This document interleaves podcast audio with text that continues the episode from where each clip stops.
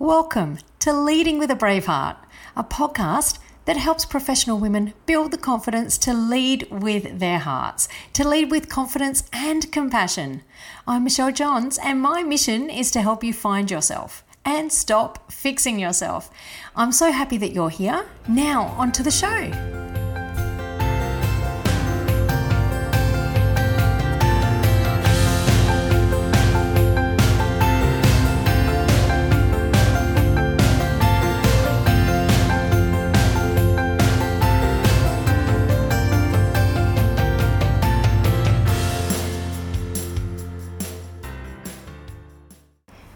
This episode, I'm going to discuss imposter syndrome. Now, I really don't like this term, but I, I feel like we need to discuss it.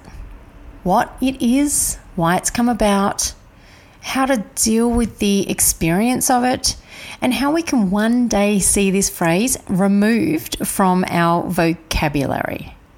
So, let's first understand what it is.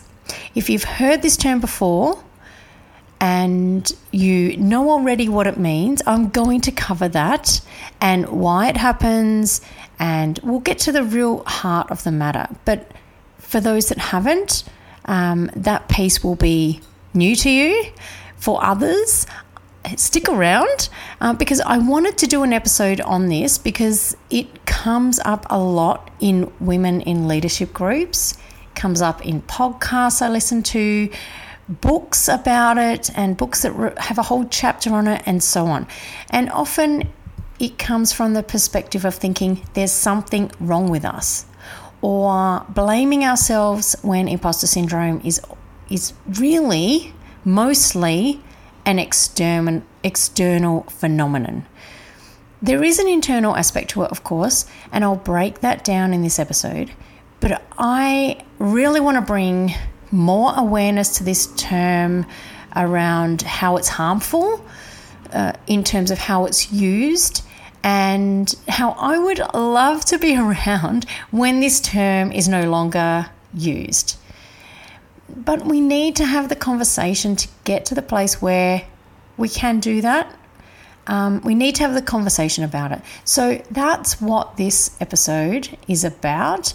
I've been holding off doing an episode on this because I talk about the term and not wanting to feed into it more, but it's so out there that I feel like we, we do need to discuss it. So it's very common for women to experience the symptoms or the elements of imposter syndrome um, just want to acknowledge though, there's also men who experience this as well. It's not really gender, it's not gender based, however, it can be gender role based and how genders are socialized in our society and therefore what's expected from each of us. And so this is often on an unconscious level. Uh, and I'll get into that a little bit more later. So let's start with what is imposter syndrome. If you've not heard this term before, or um, you've heard it but you're not really sure um, whether you're getting it getting a definition right, you may have previous beliefs about it. I'll break all that down for you. So imposter syndrome is the feeling of being a fraud. Really. So feeling like you don't belong, you're not good enough it's important to note it is a perceived fraudulence. That is, it's not when you really don't have the skills or experience. It involves feelings of self doubt and personal incompetence that constantly come up for you despite your qualifications, despite your education, um, despite your experience, skills, talents, and previous achievements. And the conf- consequences of this is you may end up working harder, like checking things over and over. You may be over planning for things and over preparing for things, and perhaps you hold yourself to an even higher standard than you do other people. And I'll give you some examples to bring this to life. So, in the work context, you may turn up to a meeting and you sit back and you listen to people in the room and you think, I don't know why I'm here. I don't belong in this room. There may be times when you get a promotion and you think, I don't deserve this job. I don't know enough to be doing this role. You might find yourself one day um, being in a room or particular situation at work and thinking, I don't know what I'm doing and how the hell am I in this position, this role, or this job.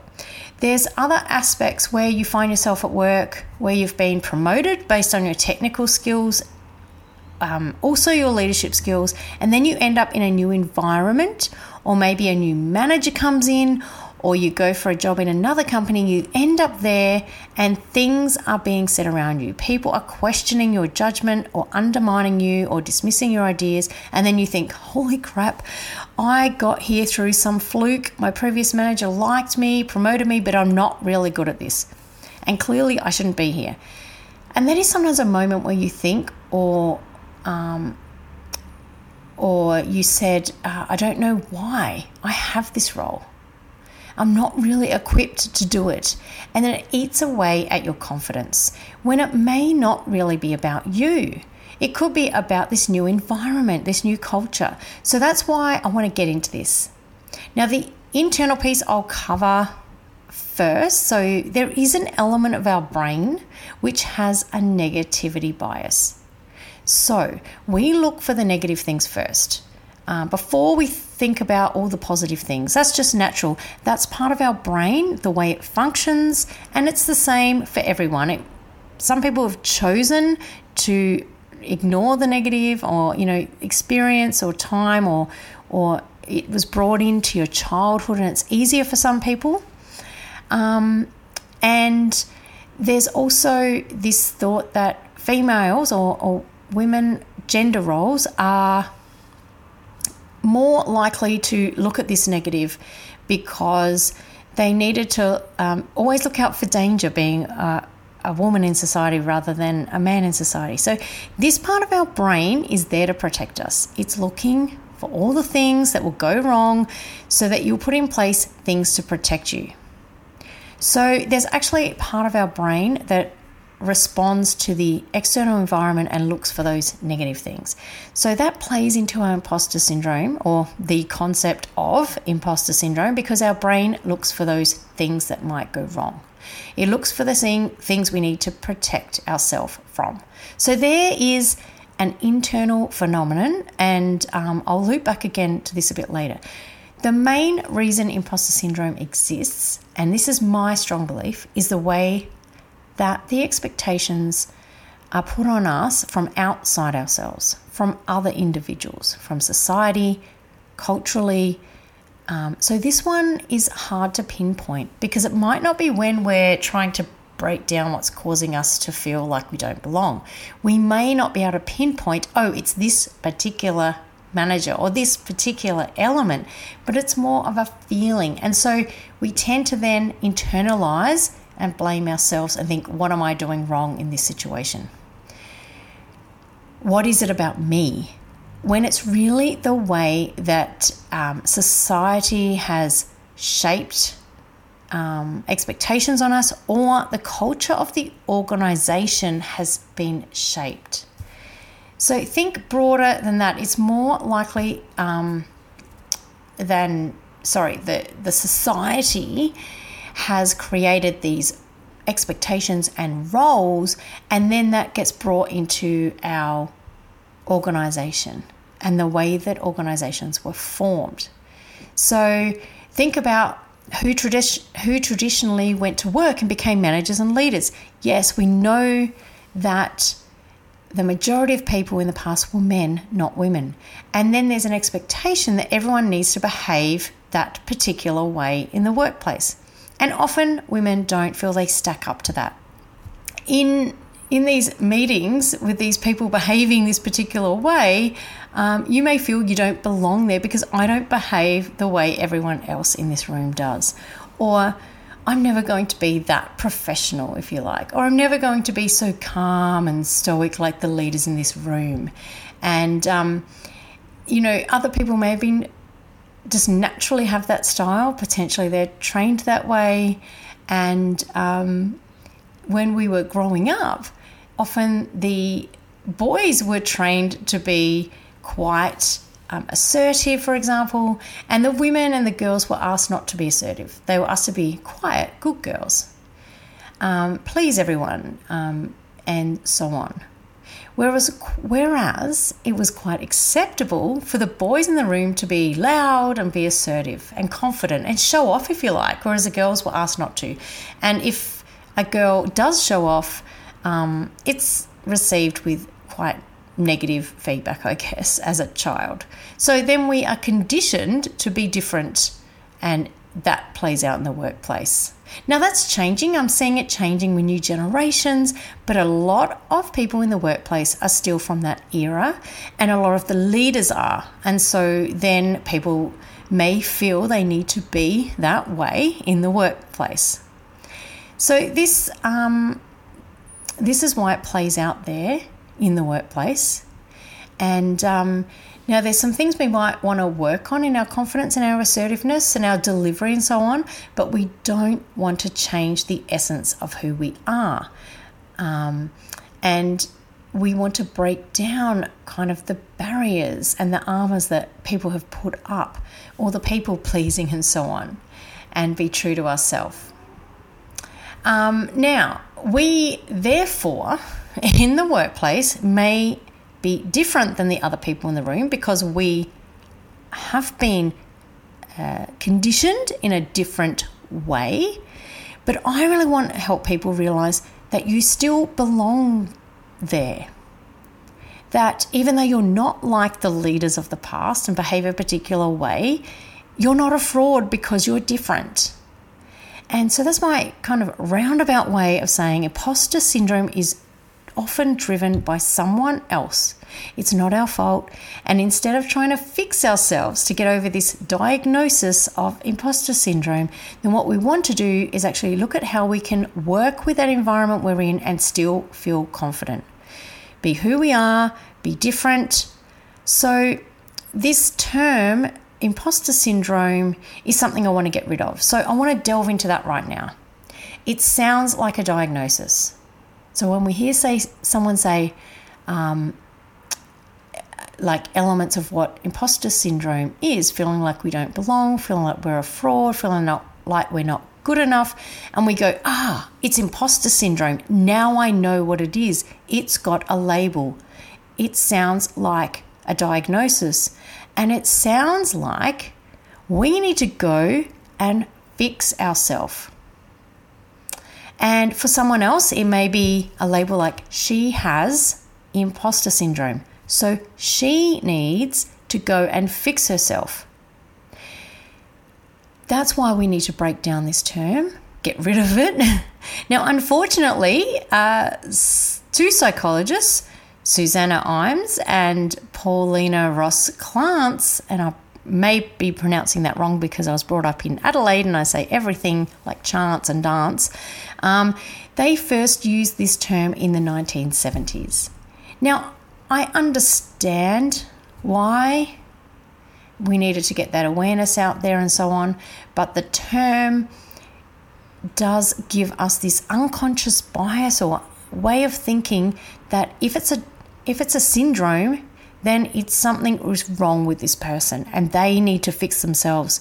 Whereas it's really the environment around us, which I've been trying to communicate in this podcast, that it's the environment around us which creates that um, feeling or the or the um, elements that we feel um, and experience as imposter syndrome.